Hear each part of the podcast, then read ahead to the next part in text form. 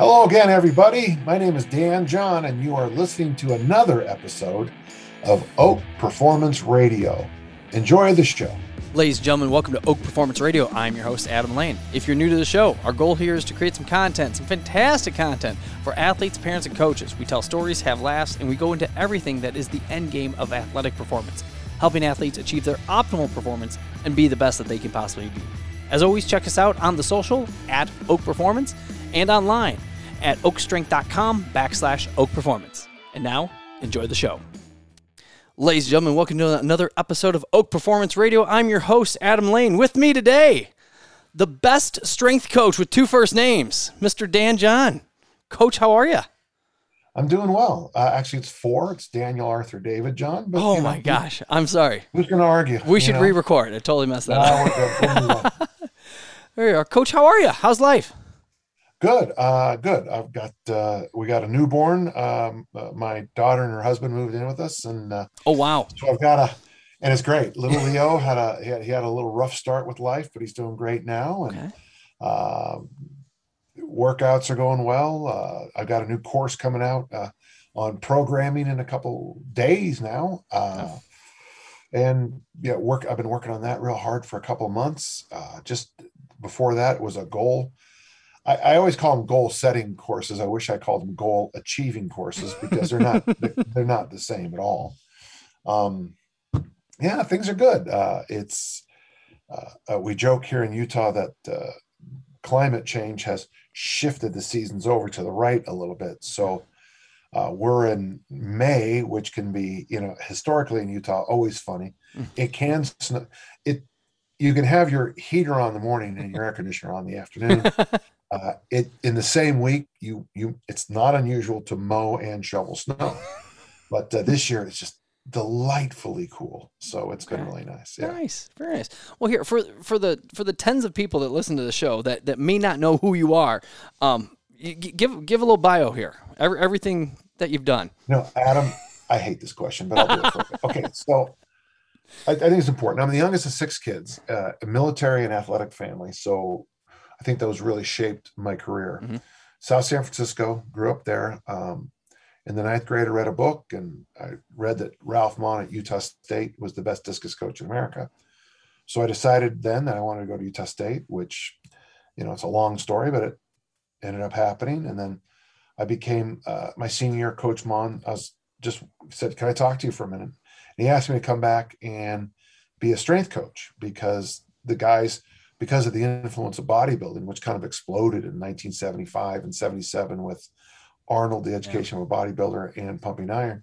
Uh, the guys weren't training anymore. Now they were trying to bodybuild, which is idiocy for a high jumper to add any upper body mm-hmm.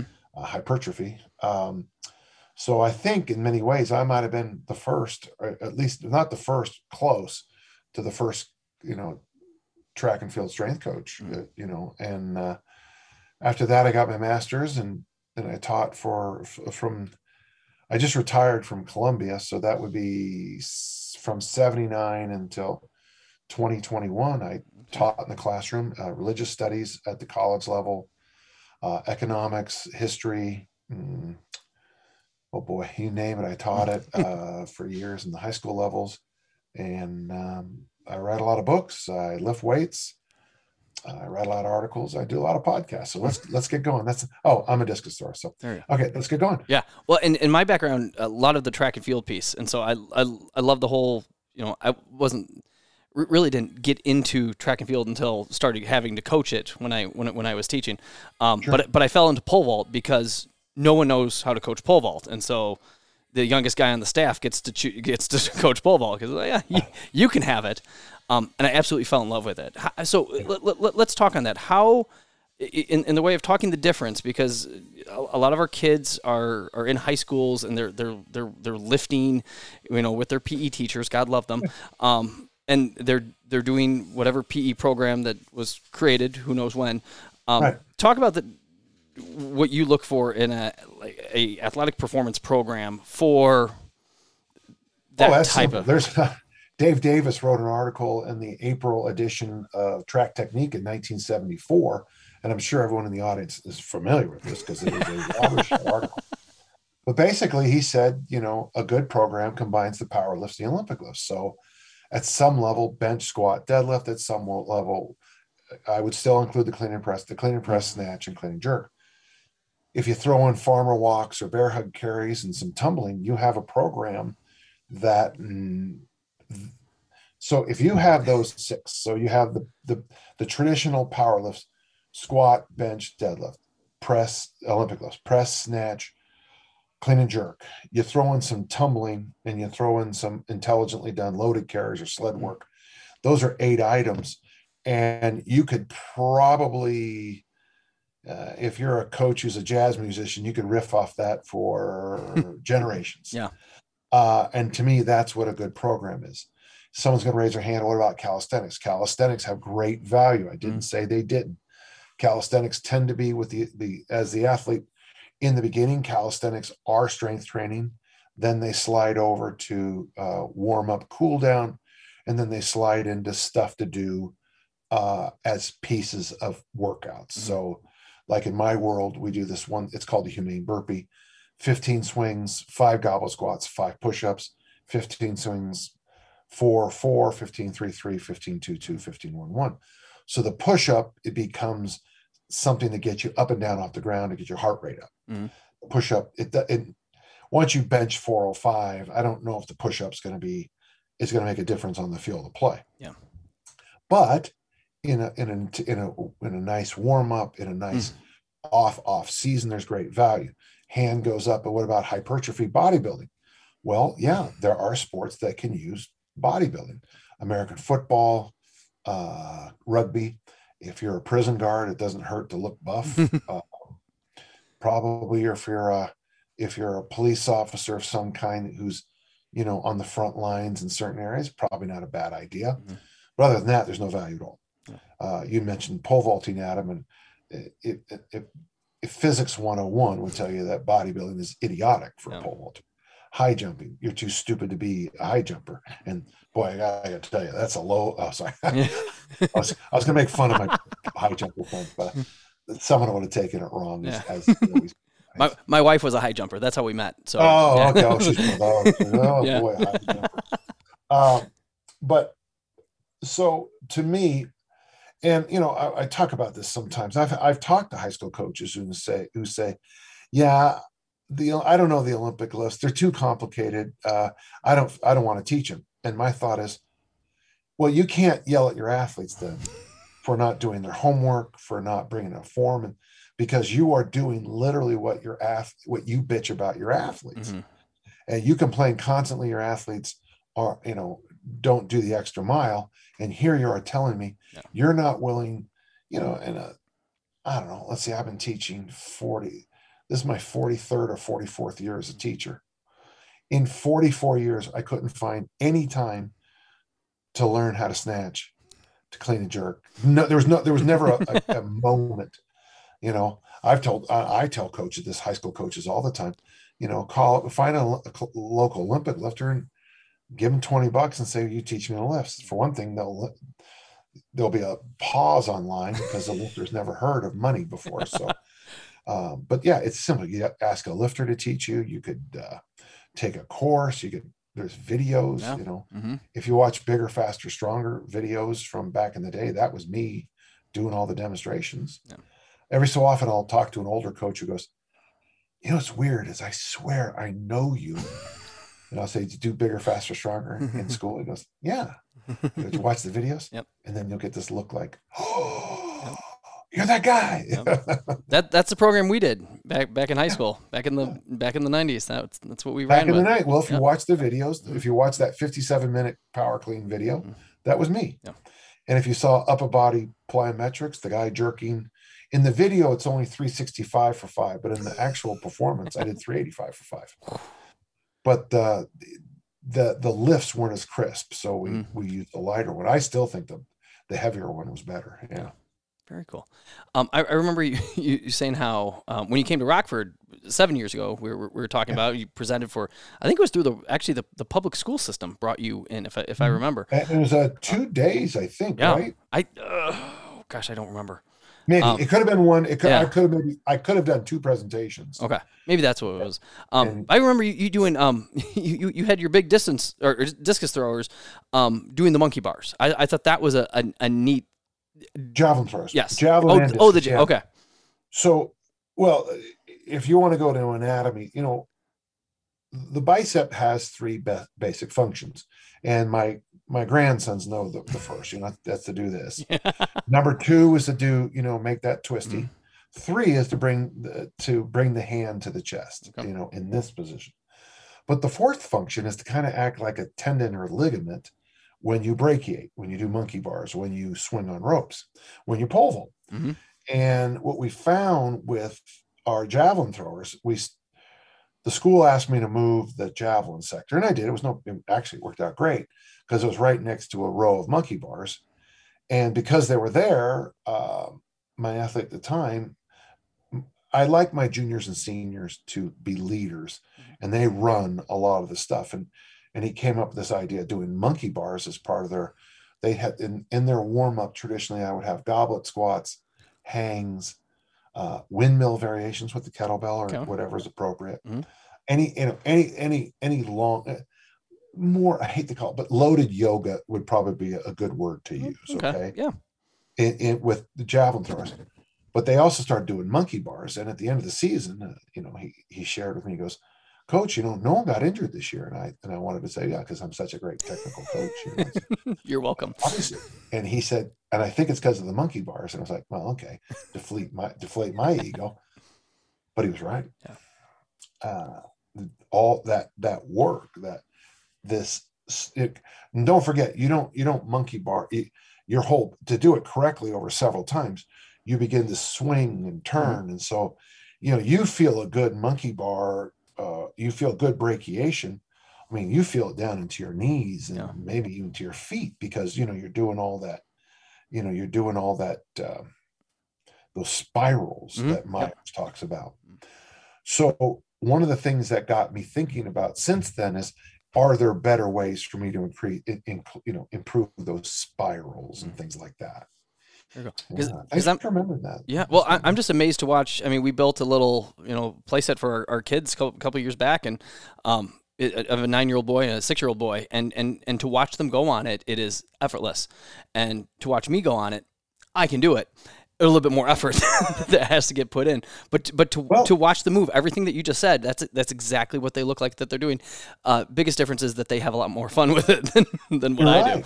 Well, I mean, there's there's a couple of things, you know, in you know, people have asked me about my perfect training facility, and I've always said, well, there'd be a hill to run up, and there'd be monkey bars, and there'd be, and really, it would look a lot more like a playground than it would a gym. I mean, certainly we'd have platforms and we'd Mhm. have all this stuff, but the bulk of it would be. Uh, my junior college was a real pioneer in something called a PAR course, PAR course, and you still see them in places. Um, here in the Salt Lake Valley, we have a real nice one out at Juan Diego Catholic High School. Um, they have one that's at the park over this way. But the idea is you run from or walk to station or run or sprint to station to Mhm. station, and then you do a movement. But in my perfect world, I would have uh, hills and you know, maybe at the top of the hill there'd be very, very you know various monkey bars and stuff. Um, yeah, I, I just think I think that kind of movement, swinging. Uh, I don't know if you've ever done a rope swing into uh, a river or a lake, but I, I have because I have a six and nine year old boy. So yes. if you're, if you're teaching the pole vault Mhm. and you teach them to do those, I don't know, did you ever do the so, a somersault's this way, so a reverse somersault. Mm. So you swing and you let go at the at the apex or as best as you can, Mhm. Yep. and you throw your feet in the air and you try to do some somersaults Yep. backwards. To me, that is that is what a fun way to practice Yeah. what we're trying to teach in the pole vault. Yep. And I'll tell you one thing: if you said to your athletes, "Okay, uh, today the parameters of today's workout are 25 uh, reverse somersaults off of the swing," uh, they would they would do it. But if you just said, "Hey, let's go do this," Yeah. they would do 250 of them Yeah. and be much better pole vaulters at the end of it. Yeah. Yes. Yeah. So I was a, a, a um, oh gosh, Jan, um, what's Jan's last name? The pole vaulter, Jan Johnson. Johnson? Um, yeah. disciple, if you will. He he, he came up to Stevens Point, um, Wisconsin, for multiple camps, and I brought my crew up there, and, and, and we would and, and there was basically a day where we just rope vaulted, and it was, um, I don't know, I'm more of a learn by doing type guy, and you know, it was it was so much fun, um, and our kids were absolutely smoked after it too. But it, it was amazing how that that type of yeah yeah it, I mean it transferred over beautifully, and and the kids had a ton of fun and. Well, and that weird bicep and the, the soreness you get from this kind of thing uh, I can't I can't mimic in the weight room yeah. without well without I wouldn't say injuries, but without. But the thing is, when you're doing the rope jumps backwards and you're sore the next day, you just kind of look at each other and laugh. Yeah. Yeah. Okay. Yeah, yeah. Good. Good. Good stuff. Yeah. Coach, what? So with with all the everything that you you you listed out there with you know how you train, you know, power lifts, Olympic lifts, da da. There, um, in, in 2020, 2021 here, there's so much more stuff out there. Um, when when parents or athletes are looking for training programs, um, if well, the parent shouldn't be looking. Oh. if if the parent wants their child to be a great athlete, the kid is cursed from the beginning. Okay. now I know it does happen, and you're gonna you're gonna bring up Tiger Woods, you're gonna mm. bring up the Williams sisters, and I'm gonna bring up the millions and millions of athletes that have failed. Yeah. I have a policy. I don't. Now that's not exactly. If if if a father emails me and says, "Is there a good?" I got a good question. You talk so much about going to discus camp. Do you know of a good camp to go to? I'm okay with that question. Yeah. But if it's my boy, I don't deal with it because that kid and I we go out to the field, and the kid frankly doesn't give a crap. Yeah. So, but if if the athlete, dear, and I've gotten these, dear Dan, I'm, I'm a 14 year old. Mm-hmm. Can you help me? Um, it was a 2008 and 2012 Olympics. I got these very interesting emails that both started off. I hope this is the right email. And it was Olympians thanking me because of the book I have on my site, danjohn.net, for a contrarian approach to the discus. I was a high school kid. I was looking for resources. I looked up discus technique and your free PDF came up and I did everything you said. And now I'm on the Olympic team. And I'm like, son of a gun, that's what I do this for. That's pretty cool. This is what I do this for. And I don't want to hear some dad, you know, peacocking about his son. oh, my boy, I tell you, he won the, he's the best seventh grade thrower in the state of Utah. Well, how many discus throwers in the seventh grade are there in the state of Utah? well, they had a track meet. how many of them did a standing throw? They all did. Yeah. So in, in the land of the suck, the kid is king. Yeah. Um, well, but actually, that story actually, my one of my best throwers ever, Paul Northway, they they made a big deal at school about him winning the, this other boy winning the eighth grade state championship. Mm-hmm. And I get a call the next day from Paul. How hard is it to throw the discus? You know, he's an eighth grader. well, I go, I retired, which is so funny because it's 1992. I retire from coaching about every other week. So, you know, uh, that's, by the way, if you're a coach listening, quit as often as you physically can. And if you keep getting drawn back, you're a coach. If you, if you stay as a coach and you just keep putting up with it, then you, you got to quit and come back. You, you got to get the kids to draw you back. And so I was kind of a jerk at the time. So I gave him 75 pages of stuff to read. And I said, showed him the stuff. And I said, when you throw a thousand times the discus, I'll work with you again. Three days later, I get a call, which is the title of the book, by the way. Now what? And I'm like, okay, yep. I'm out of retirement as a coach. Here we go. And he threw the high school discus 214. And uh, yeah, so yeah, so, yeah, that's back when I was a good coach. Yeah. yeah. well, I, I find uh, it funny too because I, I I coached middle school and then worked my way up to, to high school. Yeah. The, the, the the guys, you know, you go down to the, the middle school state meet and, and the boys winning stuff were the kids that were farthest through through, yeah, through puberty. And so like they they they like win the hundred high school, yeah high school baseball teams, mm-hmm. high school basketball teams. Uh, they reward the kid who has a beard in the ninth grade. Yeah. Or the other damn thing these parents do, and, and you're all going to hell for this, folks, is they have their boy, they withhold their boy from kindergarten for a year. and and then they have them take eighth grade twice. So I got two dogs. I don't want to be too specific because I don't want to, you know, publicly make it. But basically, at some high schools now, you have boys who should be sophomores in high school who are seniors playing football. Well, no wonder they're better. Yeah. You know, when I was a sophomore in college, I was throwing the real discus in the high 170s. I'd have thrown the one six. I'd, I went. I don't know if I'd have made the national record. I might have, heck, but I would have easily thrown the 190, 200 yeah. with the high school discus. Well, and here's it. But here's how. So this came up at an administrative meeting my last year of teaching at the high school, which is 2010. And we were discussing this issue, and I said, you know, I'm against it. And of course, all the, you know, all the football coaches, well, it's really gives some of the kids a chance to. And finally, I said, well, here's my thing. If a college sophomore pulls up to your house, knocks on the door, and wants to take your high school freshman daughter to prom, how do you feel about that? And you could just see the whole table, just just see the shoulders. So what you're telling me is that a 19 year old, it's okay for a 19 year old to date a 13 year old. And I said that out. Of course, I have two daughters, so I'm much more. I am much more Papa Bear. I'm a grizzly bear, you know. I'm going to rip heads off, you know. And uh, and I, and I firmly believe that. So yeah. So you're either giving it genetic roulette. The kid who hit puberty first has a beard. You know, I remember one of my one of my good friends in in the eighth grade, Frank. He was already being told to shave by our teachers. uh, he was bald by the time we were seniors. Yeah. But I tell you one thing, he was the best athlete we had in the freshman and sophomore year. And then the rest of us hit puberty. And then when I was a freshman in college, I finally did, which was very nice. Thank you. um, but you're right. Yeah. So you're letting, so what you need to do as a coach is can I flip this real quick to absolutely. the Yes, absolutely. Very often, if you talk to high school soccer coaches, they will say, you know, we're not very good this year, but I tell you, in a couple of years, we're going to be amazing. Our freshmen and sophomore girls coming up are amazing.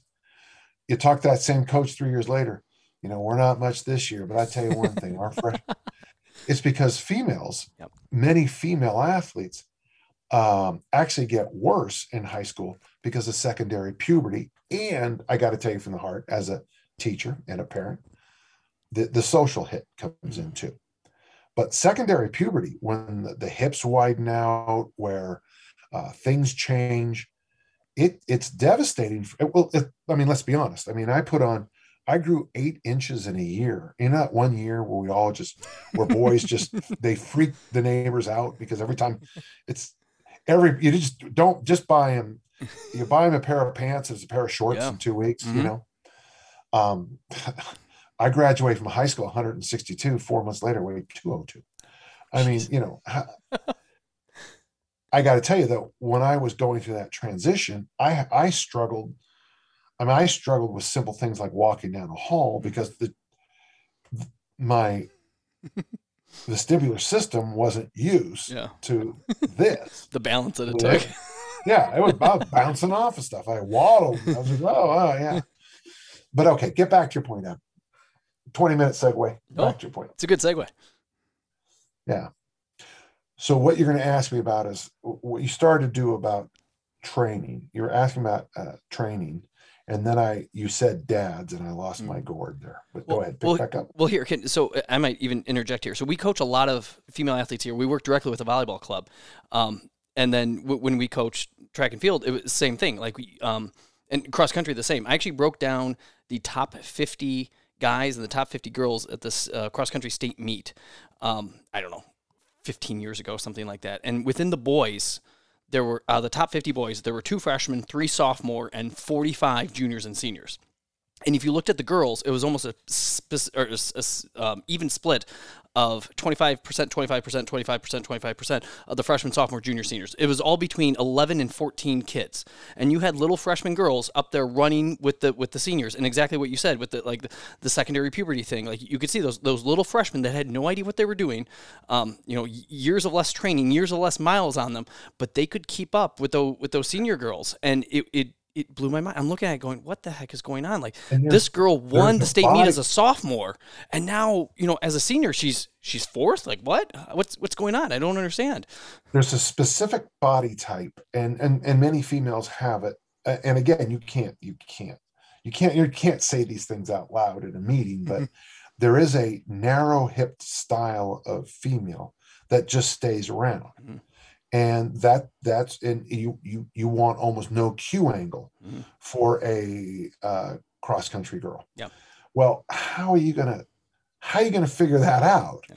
There, you know, I mean, what do you do? You get the you get all the moms in there and get all the grandparents in there and just okay, you guys all stand tall for me. I'm checking out hip width. I mean, yeah, good luck on that. Yeah, good luck on that. But you know, it's funny, and I say something like that, and people get all pissy at me, and I'm like, but that doesn't happen in any other sports, right? Yeah. Uh, my joke about working with the NBA is that the elevators smell different when you work with the NBA. Um, let, thanks for getting the joke. Most people don't. you know, statistically, you know, it, you know, it, if you're seven foot in America, 17% of seven footers in America have played professional basketball. Hmm. There's, I mean, you don't get what percent of six footers have played professional basketball. Yeah. Uh, I don't even think you would even, you would have a point and it's zero, zero, a long bunch of zero, zero, zero, zeros. Yeah. So we acknowledge that basketball is for tall guys. We acknowledge, you know, I have, I have the personality to play American football. I have the personality. Um, and it's not. I didn't say it was good. Did did, did you hear that I said that was a good thing? I didn't hear that. No, I'm not, I'm a raging asshole. uh, and you, you, you, if you've ever been in a school setting, Mhm. there's that kid who walks down the hall. He's six foot six. He's two forty, and but um, hi, coach, how you doing? and and you know your heart says, "Oh, it's got to get this kid out for football." And the kid, everyone who knows him says, "Kid can't play. Yeah. Why?" Well, I don't know, coach. I thought the play was on one, so I- yeah, but you didn't get out of your stance for another 30 seconds. oh yeah, I got to work on that, don't I? Mm-hmm. Yeah, so there is a personality Yeah. for football. You can't not every kid's gonna be a state wrestling champ, right? Yeah. And it's just the truth of high level sports. And that gets me back to parents because parents are blind about their kids. Uh, I, I'm, I've got two daughters. I got three grandkids. I am blind when it comes to them. Especially know, those grandkids when they just wrap you around that that little Wow, finger. it's terrible. but you know, upstairs is a the state shot put champion. My daughter at five foot three when she was in heels won the state shot put champion because she was fast twitch and she had good technique for all four years of high school. Wow. I believe I can develop, I believe I can develop almost any kid into making the state final uh, in the in the discus. It takes a little different in the ja- in the javelin, a shot put, but I feel if a kid has interest at the high school level in the state of Utah, we can get him good enough to be all state. Yeah. the top six. Do you, is, is javelin in the high school? Yeah, Okay, it's not here in Illinois. Yeah, it's you know one thing, I, and I'm not selling uh, Petronov's turbo javs, but I would love to see us adopt the turbo jav uh, every state. Uh, it's safer. Yep. Uh, it's not as sexy. We know that, but uh, the turbo jav, if you get hit by it, does actually it does kind of hurt a little, but it doesn't doesn't impale you. Yeah. So, but I and I wish uh, my thought is we should have the 25 and 20 pound weight throw in high school Ooh, for the high school kids uh, uh, for the hammer. yeah. Uh, again, uh, is it dangerous? Oh yeah, if you get hit, you'll be dangerous. Yeah. But the field only has to be about the same as a shot put ring. Yeah. In fact, all you have to do is remove the toe board, and there it is. Mhm. And yeah, you're going to have some throws go go ski wampus, but uh, you poor high school coaches have to have cages now. And by the way, the cage is an illusion of safety. Mhm. The same way I feel about safety racks and weight room. Mhm. It's an illusion of safety.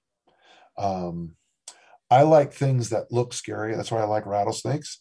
Here, here where I live, we have rattlesnakes, and they shake and they they go like this, and you know you're not safe to play with it. Uh, I like kettlebells because they don't look safe. but a lot of those squat racks with those safety bars and stuff are Yeah. not safe. Yeah. So I uh, so I don't like cages because it gives the illusion of safety.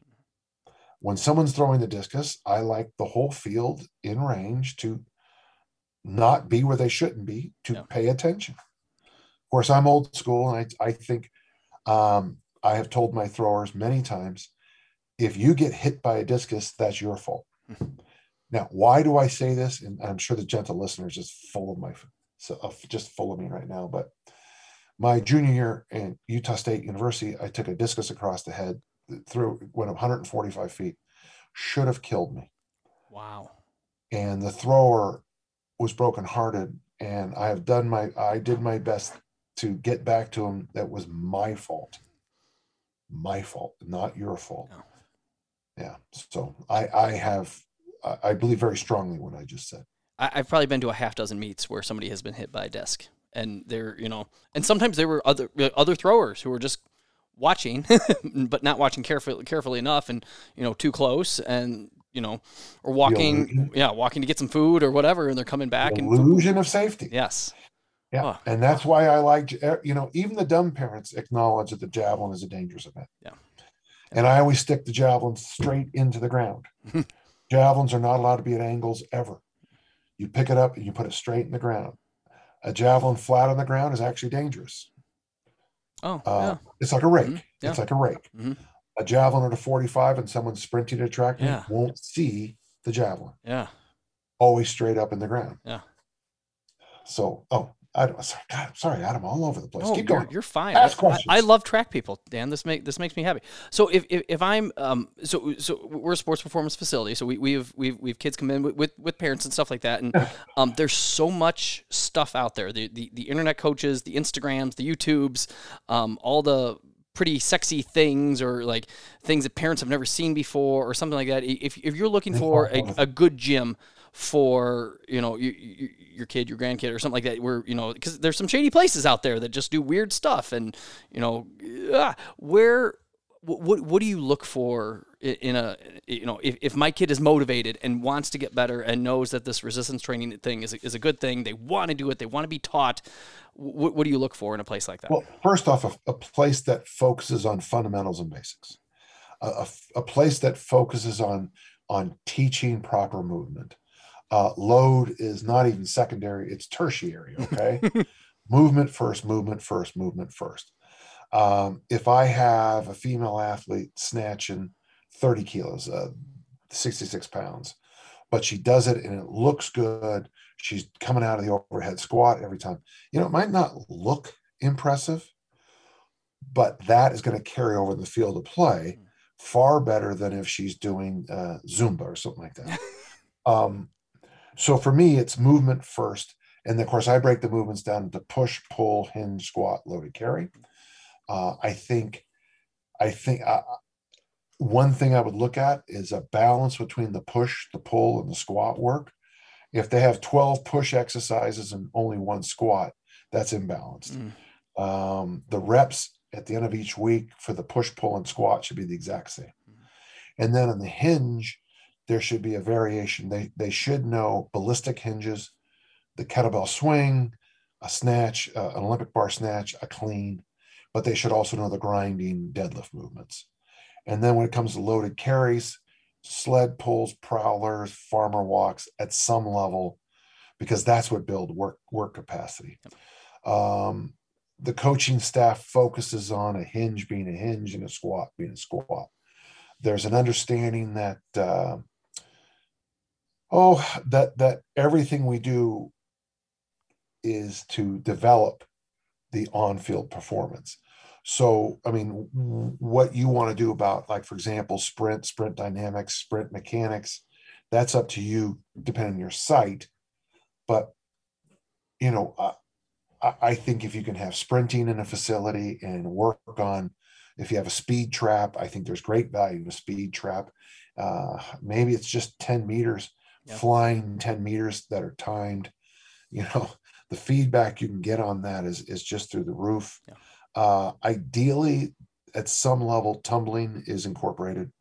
Uh, if you really want to prepare yourself for anything do five shoulder rolls in a, in a row and then stand up and tell me what you want to do. Most of the time throw up.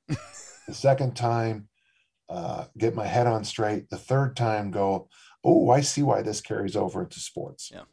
Um, whenever I get hired, especially when I get hired to work with a program that's dealing with shoulder issues, the first thing I do is I teach tumbling, and miraculously the shoulder issues disappear.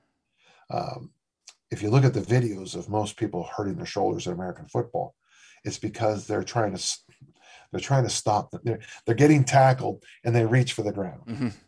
Well, what are you going to do? Put your hand on the ground and you and the you know one hand press you know push up 500 pounds and bounce up and keep no roll. Yeah. roll and come back and do it again. Um you know you you the second you're going to the ground generally you're going to the ground. Uh, you should have high kneed the guy when he was tackling. You should have you know should have straight arm high kneed you know should have you know. Now it's time to roll and, get- and get go, go back in and play again. Uh, this one school i worked for um, I just asked to watch the, they, they kept getting shoulder injuries, and I just said, "Do you have any footage of the injuries?" And honestly, the two the two injuries that I saw, both the same thing. Hmm. We taught the running backs to roll, no more shoulder injuries. So tumbling, tu- and the other thing about tumbling is when you're my age, the most different da- dangerous thing in this house is the floor. it, teaches a long term skill about rolling and break falling. Uh, at my age, it's better to have cancer than to break a limb falling statistically. Wow. Yeah. So for me, Yeah. respect for the basics, respect to the fun, uh, fundamentals, an intelligent, you know, I hate to say I'm lower body focused. I'm not. I just know that most programs don't do really anything lower body. And but that though the pins are where the performance is made, man. Yeah. And then loaded carries for work capacity, tumbling, tumbling to get people get knocked down, get back up again. Uh, and for injury uh, injury prevention, Yep. and that would be what I would look for. Gotcha. And coach, that's what I love about all your books. Like as and as they're they're they're simple. You know, the push pull hinge squat carry. It just makes it makes it makes it easy. Yeah. Check the box. Check the box. Check the box. Check the box. Um, how go more into the tumbling thing because I also think there's there's a piece uh, like my kids have get they, they've done jujitsu for for a couple years Yeah. because literally jujitsu is on the other side of this wall.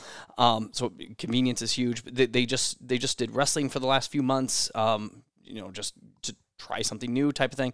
And I think Yeah. there's something to be said about like you know when you get taken down, how how you're going to you know absorb that ground or how you absorb that other person.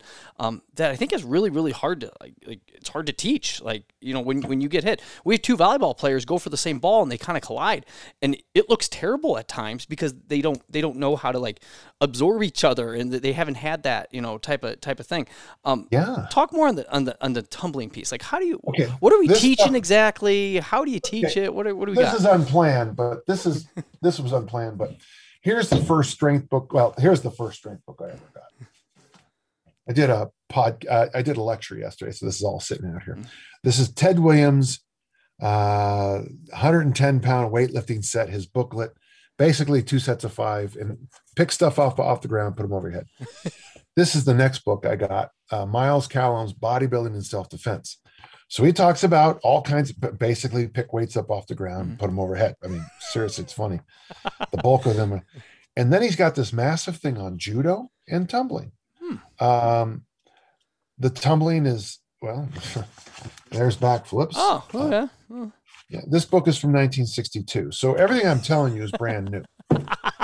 and in our tradition, tumbling was an essential part of what we did in in our field. And then we just dropped it with the rise of the machines and bodybuilding. Mhm. In 1975, Arnold's book comes out and it destroys all our great traditions because it's all now about the double bicep. It's about Mr. Olympia. It's about all that nonsense. And in fact, most of your listeners, most if you got parents listening, if I haven't pissed them off already, when they think weightlifting, they want, you know, they want Bobby to look good on the beach. And that's just not how people win fights. That's just not how people win wrestling matches. So tumbling is part of our tradition that we just washed out. Interesting when I when I, a friend of mine looked at this book and he made fun of the stuff the guys are wearing. Okay. and I said this if you just swapped out and got two tatted out guys who wore those UFC pants and they taped their hands, this would be one of the best selling books of all time. Again, same exact information.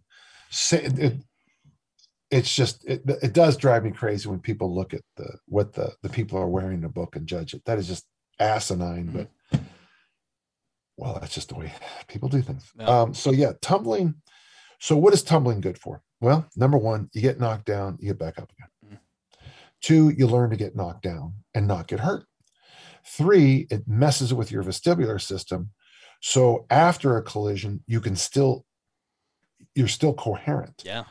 Um, you know, one time I slipped on ice and my brother in law watched it. And he said it was the weirdest thing because when my feet shot up in the air, I catted in the air and prepared myself for a hard landing. And I landed, and, and but I caught myself basically in a push up position. And he said, That was amazing. Well, I go, I didn't think at all. I just reacted from my judo class when I was in the sixth, seventh, eighth grades. Mm-hmm. That's what we did. And it saved me all kinds of serious damage. Yeah. And so, yeah, I'm I'm still a big fan of tumbling. Uh, it is conditioning wise, probably the best conditioning you can do for any sport I know. Uh, we did this. Uh, we did here. Here's a good example. One of the ones I would have people do: cartwheel left, cartwheel right, shoulder roll left, shoulder roll right. Next up. Well, it doesn't seem like much, but to see people huffing and puffing after those those four moves is impressive. Um, I ta- I've taught many boys cartwheels and they get very good. Uh, most females are very good on one side and terrible on the other. Yeah. Uh, they're Abby cartwheelers, as I used to call them. yeah. Um, for shoulder stability, I mean, the cartwheel is amazing. The round off is amazing to teach the shoulders to work. Uh, it's kind of the opposite of the the, the monkey bars, mm-hmm. uh, but it's still if you're doing, pardon me, round offs. Basically, when you teach round offs to um, high school boys, uh, I call them cartwheels for distance. because you try to throw yourself as far as you can. Yeah. But what happens is it turns out to be a round off. Yeah. You really can't get any distance. It's just, I don't know why it is. I don't know why. But cartwheel, cartwheel for distance, and they all did round offs perfectly the first time, which is kind of fun to watch. Oh, I'm a I'm a big believer in it. Yeah. Um, yeah. I'm amazed within my, my kids like just the wrestling warm up and this is their their first experience with it and so but they're going with these these these older kids and we have a actually insanely competitive group here that they, I mean they they really know their wrestling really really well. Just the warm up though. I mean really everything that you said. I mean they're they're, they're they they do a lap and then they hit forward rolls. And they do a lap and they hit cartwheels and they do a lap and they hit round offs and then they they'll, they'll do round offs instead of like landing facing back where you started. They uh, round offs where you face away from you. I don't know what they're called. Um, but it's so impressive to see these little, you know, six, seven, eight, nine, ten year old kids that are like, they, look pretty gymnasticy. I mean, they're for, for right. what they're doing, which then when they throw themselves in all these, you know, awful crazy positions. Um, I mean, heck, uh, Gable Stevenson, Stevenson, is that right? The heavyweight wrestler from, from Minnesota that just won the NCAA's, uh, 275 pound guy, won the NCAA, you know, double A's, and then did a backflip on, on the mat. And you're like, oh, I guess I guess there's a reason why you're you're a little athletic. Right, and uh, we have some great. So I don't know if you know this, but Utah has great wrestling. Great. I mean, uh, they had a big. Well, so the, the Sorensen brothers. You know. Oh yeah, uh, yeah. Sanderson, Sanderson, yep, Cael and and Sanderson, yep, Sanderson, yep, yep. So I went, I went to Iowa State with Cael. Um, I don't think I don't think he knew me, but um, we were on campus and graduated about, the same year. he talked about you last time I saw him. Well, yeah. I appreciate that. I'm glad he remembers. But we have we have high schools, and you watch their warm ups, and it's like we can't beat these guys. Yeah. you know, I mean, we're we got nice kids. We're we're we can't wrestle their fourth best wrestler. Yeah. No, I'm, I'm serious. Yeah. Yeah. They're just so. But you watch them warm up. They're all doing kips, and they're all doing you know cartwheels you know our kids are doing stretching you know uh, we're we're stretching and they're freaking doing cartwheels it's like i hope you guys are watching this too because this we are in the dark ages compared to these guys yeah, yeah. so so coach if you were to uh, i don't want to say engineer the, the, the, the, optimal athlete. So, I mean, I have, I have a nine year old, I have a six year old. Um, I'm pretend I'm not that crazy parent that's, you know, wanting to get them in club soccer at the age of, you know, and then run them into, you know, to play, you know, division one and, and win championships and make billions of dollars. Um, what do you what do you do with a kid um, in the way of sports? What what sports do you recommend that they get in at what times? Uh, I'm assuming you're going to say multiple sports, and but how I would say what, what do you follow what, Al, Al, Al, and Eileen John's approach? Uh, my dad didn't allow us to do organized sports until the ninth grade. Oh. So we played. Now there's some games that may have saved my brothers' lives, and I mean this. You know, we're a military family. Got had three brothers go to Nam, two are disabled. I think hide and go seek might have saved their lives. Oh wow. And, and I mean that. And, and I mean that. All those years of playing tag probably made me a better football player than those idiotic drills I see that kids do at uh, practice. Um, do what my mom said. This was this is what she said to me almost daily. Get the hell out of the house and go outside. Get the hell out of the house and go play with your friends. And we would play, you know, we would play baseball, and we didn't have enough guys, so we had. Uh, so I would say I would pick the outfield I had to hit it in. Hmm. And if I hit it in center, it was an out. If I hit it right field, it was an out. I had to hit it the left field mm-hmm. where they had a left fielder. And we had invisible men in first base and second base. and, you know, it was hard sometimes to remember the count because, you know, two invisible men score, you know. Um, we played basketball, we play flies up, we play street football. Hardest I've ever been hit in my life is I was going on a deep pass and I ran into a truck and the truck was still running when I ran into it. And after that, you know, nobody ever hurt me that hard in football. Um, was yeah, the, was the truck okay? Many, what was that? Was the truck okay? Yeah, it was okay, pretty fun. Okay. It was it had it had seen me and slowed down to okay. about one mile an hour, but that's really um, play, play, play. Uh, how did I learn how to lift weights? Me and my friends got in the garage and we looked at that booklet and did what it said, you know, and um, let the inner athlete explore, have some fun. Uh, when I did get into organized sports, I mean, it was football in the fall, wrestling, track and field. In the summer, I played uh, church league basketball and soccer. I was a, I was a keeper. And if you wrestle, when the football coach is trying to say, "You guys got to work harder," as a wrestler, you're like, "Yeah, okay, coach." I'll, I'll try not to roll my eyes, but you, the worst day of football practice is the easiest day of wrestling yeah. practice. Yeah. Wouldn't you agree? I mean, it's oh, just, oh yeah, and, yeah, yeah. And then, you know, when you do track, I was a discus thrower and a hurdler in high school, and you know, after you do the hurdles, um, you know, when you're running, when you're chasing down uh, wide receivers, or we we call them split ends and flankers then, but when you're chasing down a tight end and you got stuff on the ground, hurdling carries over. I mean, mm-hmm. I I use my hurdling. I use judo, hurdling, wrestling, every every single practice and football game I ever played. Um, in fact, uh, I've got the when my coach died, Coach DeYoung died a couple years ago. I went to his funeral, and there it was, Thanksgiving Day, my last game, day, game, high school football. The the the movie, the 35 mm-hmm. millimeter can was in there, and the sign said take whatever you want. So I got my last football game in high school, Thanksgiving 1974 game. And there are two plays where I get knocked down. And in one, I'm clearly I'm I'm baiting the running back. Because even though I look down, I'm I'm I'm jujitsuing him. Oh. I'm using I'm using the ground as part of my toolkit, and then I mm-hmm. tackle him.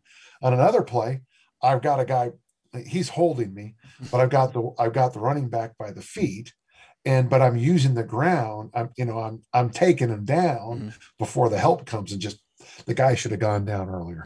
Don't ever stand in a football game with your feet posted. Yeah, uh, he got he got hit really hard. he, he, he, got his mouthpiece knocked out. Yeah. Um, so all these tools carry over. Now here's the funny thing: the organized football season some of the toolkit I learned in football, I still use. Uh, whenever you listen to me about how simple I make, not simple, how I frame things that it's repeatable and understandable goes back to my high school football coach. I can write down literally right now for you our entire offense, every single play. I can, and I can tell you what every single person does and mm-hmm. what the count is because it was such an, a system that you can't forget it. It was mm-hmm. just too logical to forget and i use that as a coach. You know my the way i coach throwing is based on that toolkit. We need a system we need a lang- first we have to have a language so that when i say this it means this to everybody. And then when i talk about that so in the discus stretch is that big long position. Mm-hmm. One is when my right foot comes on the ground uh, at the out of the back of the ring for a right hand thrower. Mm-hmm. Two is when my right foot lands in the middle of the ring. It should be in the air, but don't worry. Mm-hmm. uh, three is the throwing position, and three A is when you catch the discus. Three B is the opposite of where the discus is going to end up, and three C is the release. And I tell my throwers that the champions focus on 3A to 3B, the crappy throwers from 3B to 3C. And but I have a sentence that I just said to you, and every throwing coach in America, even if they don't like my terminology, my my my my language, my system, when I say 3A to 3B is where champions are made, they'll go, okay, he's right, mm-hmm. because that's and 3B to 3C is just simply a reaction. You know, it's like when you it's a bow and arrow. When you mm-hmm. let you don't you don't let go of the arrow and then try to push it harder with your hand, you know. Uh, so, so when you have a language, um, uh, so right one 23 dive, because 23 is an odd number, means it went on one. Yeah. um, the 46 blast, uh, it's an even number, it goes on two. Uh, I, if I formation always went on down because our, our tailback always lined up in I. And if and then shifted into left, right, or whatever it's supposed to go mm-hmm. to on the command down. So our quick counts were always done in the I. Quarterback sneaks were done in the I formation. Uh, dives, blast, powers, the quick plays. Mm-hmm. Uh, options were done in right and left uh, formations. And you, and you say something like that out loud, and I look back and I go, well, the reason it's genius is the last time I put on a helmet for South City High was Thanksgiving 1974, and this ain't 1974 anymore. it's not. and I still remember every single thing. So, yeah. to me, that uh, by the way, that's why I put things in the push, pull, hinge, squat, loaded, carry, mm-hmm. and then with my matrix, I have isometrics, and then I have strength, and then I have anti-rotation, then I have ballistic, and then I have the Olympic lifts. Mm-hmm. And if there's there was gaps in some of those places, and I knew intellectually that I would fill the gap. I just didn't have the toolkit yet to fill the gap. And so once you have systems in place, then it's easy to see your problems. For example, I'm going to come out to your place and you're going to adopt fully my system, my coaching system, but you don't know the Olympic list. Okay, not a problem. Because this year we're not going to teach them anyway, because you got to teach your kids correct hinge and correct squat first anyway. Mm. Um, and honestly, maybe for the kids you have, the Olympic list might not be important. Uh, you're working with uh, people who look like me, people in their 60s. You know, I mean, I, yeah, I Olympic lift, but I'm a little bit of an outlier, I mm. think. Mm. Uh, I don't know how many 60 year olds Olympic lift. Uh, I don't, you, there's some. I'm sure, I'm sure you're going to get a thousand emails. Well, I Olympic lift and I Olympic lift. Right. That's going to happen. Uh, so what we can do with anytime you have a system, then you have the ability to pro- progress up in both movement pattern mm-hmm. uh, and complexity and regress down for off-season purposes for injury purposes for give everybody a break purposes which is underrated by the way uh, so systems systems systems um,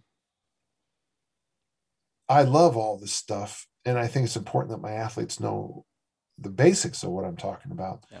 They don't need to be uh, able to to maybe give a lecture on it. But here's the interesting thing: my good athletes understand the movement matrix. My good athletes understand the language of. They understand. It is. It is like learning a foreign language. Mm-hmm. You know, and we have these conversations that famously at the state meet, uh, Paul was struggling as a sophomore uh, he was in seventh place and he was struggling. It was raining, and I, I, I don't coach at track meets. I don't like it. This is the only time I've ever coached in my life. I said short two. And he went like this, and on his next throw, won the state championship. Mm-hmm. well, no one in the audience knew that I was coaching, mm-hmm. but he understood exactly the fix. Yeah. Yeah.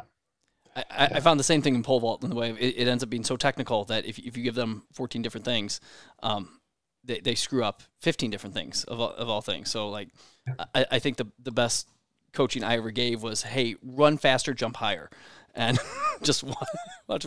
Hey, you made the bar. Look at that. That's so strange. Yeah. And, you know, with the pole vault, you know, you you're going to have to break it down. I get that, but you're right. If you're trying to think, you know, these modern pole vaulters who do that one hand, I don't know what you even call it. It's, it seems like a one hand throw at the top, a Yeah. vertical one hand. They get to the very top and they still have the ability to Yeah. they extend their arm and fast enough to gap it so and then they they fold over the bar well okay that's not going to ha- you don't need that if you're a, a nine foot vaulter No. but that's coming and that's nice. So what i do love about track and field no matter what it's always you know my first track meet my goal was to uh, i barely was over 60 feet. And my first track meet i got to 72 and you know two weeks later i was at 89.11 and a couple weeks later i threw 103 the next season 129 144 170 the international plate 172 177 uh, 190 i mean that's you know two two two plus after that. Um my technique at 72 feet if you looked at it you could see it was the same ish for that 210 bomb. Ish. Ish. ish.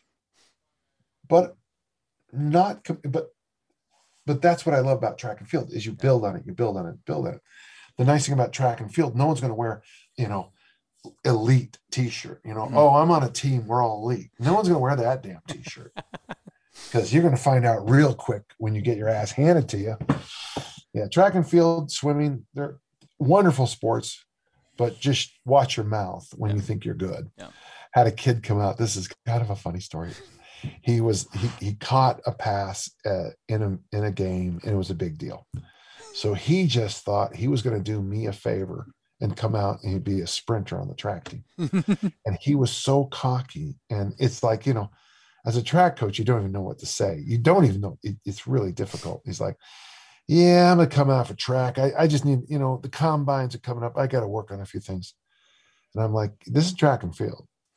You know he ran a 16 second 100 meters which was one step from using a sand dial a sand you know, timer you know I, I made the joke about the he didn't like it about next time we'll time you with a sundial um 16 seconds is pathetic yeah.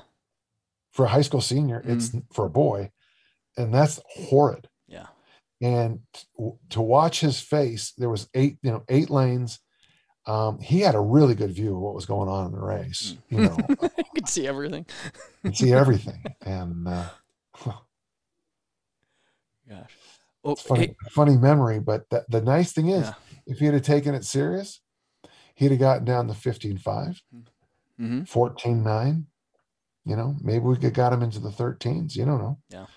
um but he just thought he'd just show up you know you know pull off his pull off his sweatpants and you know teach usain bolt a lesson track don't work that way does not.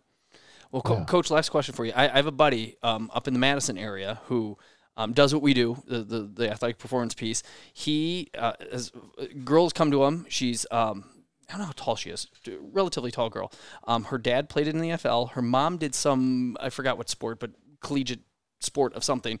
She, as a sophomore, she's high jumped five six. Um, Yeah. So pretty pretty legit. I guess the the uh, and so he's getting wide eyed and, and whatnot because the state record of Wisconsin I think is like a six, six foot jump or something like that, which is a solid jump for for a female. it's a big jump from five six i'll tell that to you It is. So what? Because because I, think I mean going back to the beginning of this conversation in the way of the the girls and and you know puberty and blah blah blah blah. blah what would be your recommendation to to him training her over these these these next couple years? Now not not on the not on the high jump side because he's not a track coach, but on the on the strength conditioning side, in which to help maximize this girl's performance. well I Anything special or just all the same stuff? as much hill sprints uh, as a i mean hill sprints as appropriate because that penultimate stride or 2 Mhm. that loaded stride or two at the end of the high jump is a strange kind of conditioning. Yeah. You know, and so I, I wouldn't, you know, I know when she goes off to college, she'll be doing a lot of plyos and stuff. Doesn't need it at her level. You don't need a lot of plyos to jump six feet at the high school level. You, you don't. But any anything that will get her that that charging feeling that you have. Um, by the way, I've never had an athlete running up a hill ever in my career, not one. So it's safe. Uh, the next thing, if you can get her to do it, something as simple as goblet squats, uh, just for the for the mobility of the hips and dealing with that Q angle that she's gonna have to deal with in the next two years. Um, I remember when I was at the Olympic Training Center years ago, they showed us uh, this video of a Soviet high jumper who basically only did two things: power snatches and high jumping. And he did that one drill. Uh, every high jumper knows it. There's one they go to the bar and they they, they two footed and you jump Mhm. over, then you find your shoes. That um, it's a standing, it's a standing high jump. Mm, yeah, almost like a tuck type. Uh, Like, no, no. Uh, so I am st- the bar is behind my ears. Okay, gotcha. and I go, but it teaches that the flop. It teaches the Okay, the, yeah, yeah. the, the uh, biomechanics of the flop. Mhm. By the way, folks, the, the, the flop is brilliant biomechanically. When you throw your head over, it naturally makes your back arch. Mhm. When you find your shoes, it brings your when you find your shoes with your head, it brings your feet over. Yeah. It's it's a brilliant uh, insight. But if if she could do something like a power snatch or some big ballistic movement, you you could certainly if cleans were cleans, but Mhm. the thing about the clean is it is a wrist issue, but power snatch, uh, hill sprints as appropriate, goblet squats for mobility. Um, the, the weight room is going to be a help and then a hindrance. Mm. So it's going to be a, f- so because any, and, you know, if she gets herself up to 250, 260 body weight, she's not going to be able to jump Yeah. six feet. so, um, hill sprints. And then the other thing I would, if I, if, if possible, if there are all comer meets where she gets used to jumping with better jumpers. Uh, when I was young, I mean, I have some interesting stories from when I was in ninth and 10th grade, you know, John Powell and Tom Vollmer just gotten back from the Olympics as discus throwers. I'm very proud to say I took third place with two Olympians in first and second. Yeah, there was only three throwers. But uh, once you see someone throwing on a, sh- they're having a bad day and throw 193, and you're throwing 108 feet, you see the path. Mhm. It's like okay, okay, and then you know I talked to them after both of them. They gave me some good advice. So if she can get into an all-comer meet, uh, I don't like age group for uh, track and field as much as some parents. That medal she wins for winning the Greater Duluth, you know, it's great, good for her. But I'd much rather see her go to an all-comer meet uh, or a, a meet where she is seen, or a masters meet where there's a, you know, maybe a woman who's 62 high jumping four feet, and there's a guy, you know, and then there's a a, a man who's 35 high jumping six four, six six, Mm. just so she gets a sense of where this goes. Um, I, I think there's two things killing track and field in America. I think number one, we don't have enough all comer meets. I think every state, I mean, this, if I became president, the first thing I would mandate every state has these every weekend. Yeah. And the other thing is the lack of dual meets. Because I think everybody in the stands understands when South City High beats El Camino in a dual meet. oh, we, sc- and here's the thing the kid who took third in the shot put scored a point, and that helped the team. Mhm. So little Danny Johns at a, I mean, I was at, we are going against Half Moon Bay one time, and I didn't do the intermediates, but I did that day because I, I could take third place to help our team beat Half Moon Bay. Now, I certainly was not going to be a Division One intermediate hurdler, but that day, coach asked me to score one more point for the boys in blue. So I think dual meets so that what she'll have to do in a dual meet, she won't just high jump, maybe Yeah. she'll long jump. And the lessons she learned in long jumping carries over to the high jump. Yeah. She maybe she'll do the four by one. When you have a baton in your hand, you don't run.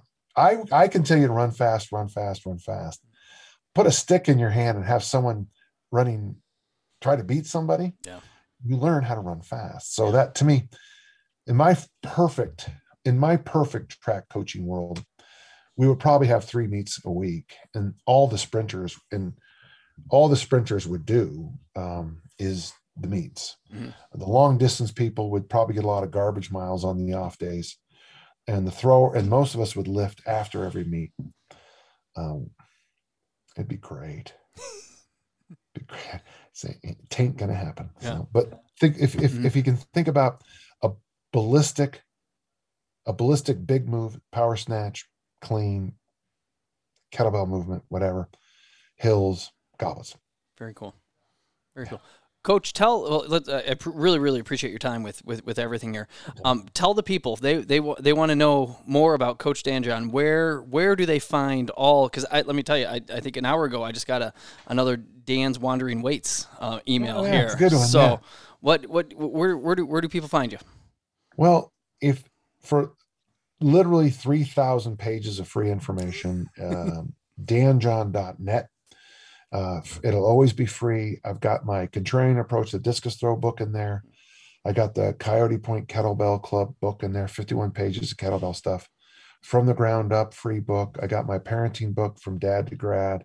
So just there four books. I mean, the, you know, and then the Get Up newsletters, the articles, there's a ton of crap. And then there's my paid site, which has the workout generator, which is and then tons of downloads, really cool uh, PDFs and articles and a great forum. Tell you what, um, uh, I did it. I got a discount code for yesterday, but Ooh. um, here's a discount code. Go to Dan John University, and when you sign up, type in one word: perform better. One word: perform better, and you'll get three months for the price of one. And I don't, you know, Adam, if you know me, I don't sell real well, but You're pretty Uh, terrible I- at selling, actually. Yeah, You have other uh, strengths, though. yeah, yeah, I got a great pull. Uh, yeah, great. I got a great quarter squat and a great pull. There you go. But yeah, so those uh, danjohnuniversity.com. I am so proud of that workout generator. I mean, it is. It's it, to me, it is what I thought the promise of the internet would be, Mhm. and it was kind of cool that I, I feel like that's what I thought we could be doing. Brian Gwaltney put it together, and it's just brilliant, man. I love it. It's so basically, listener, you you you put in what equipment you have, how many days a week you want to work out, a few other simple little yes, I mean just touch buttons questions, and then it prints out a, a weekly workout, and you still can vary it from there. If you don't like the press it offers you, you can just ah, it's just it's amazing. It's Brian says my head is like a spreadsheet because I think, and it's weird because people think I'm all over the place, but the reason I'm all over the place is I'm trying. I don't know. I said this one time with it, Adam. Yeah, I try to make things simple for stupid people. I, I Mhm. shouldn't talk like that. Uh, but uh, my mind works in a spreadsheet manner. Mhm. If then, if then, if then, and the workout generator saves me ten thousand emails of if then questions. Yeah. So uh, you want to do the one lifted April? You want to do the this bar, uh, Olympic lifting program? Uh, I ask Adam, and Adam says, "Yeah, that's what I want to do." Mhm. Do you have an Olympic bar? Well, no, I don't. well, then we can't do it. Why not? Well, the nice thing is the workout generator. It's got that artificial intelligence that can put up with stupid questions Mm. for hours. So, uh, so I don't have to worry about it anymore. Yeah. Yeah. That's fantastic. I, I don't that I've never heard of anybody else coming up with anything like that. That is that that Go in today. yeah.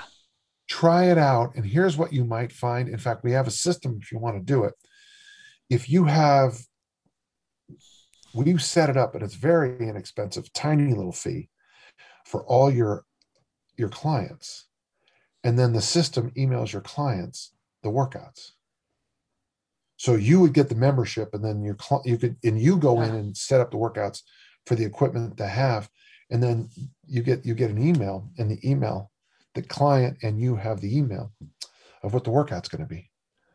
With all with all and don't forget it's ai Yeah. and so it remembers everything that the client was going to do oh Holy or did yeah. I, I just sit there and i go this to me is what the promise of the internet was Yeah. not it, it's more than porn, folks. It's more than porn and psycho banter. Yes. You've taken over the internet. Look at you, man. Yeah, yeah, yeah. There you go. Well, Coach, again, thank you so much. Um, I yeah, appreciate your time, and I know you're a busy guy. You got lots of things going on. Yeah. And Um, let me know when this is going to be published. Okay. Oh, I, I do have to bounce. Let Yeah. me know when you're going to publish this, and I'll make sure to put it in Wandering Weights. Okay. Ab- absolutely. That's fantastic. Awesome. Listeners, thanks for listening, and we'll catch you on the next one. Ladies and gentlemen, thank you for listening to another episode of Oak Performance Radio. Again, check us out on the social at Oak Performance and online at www.oakstrength.com backslash Oak Performance. Again, thanks for listening, and we'll see you on the next one.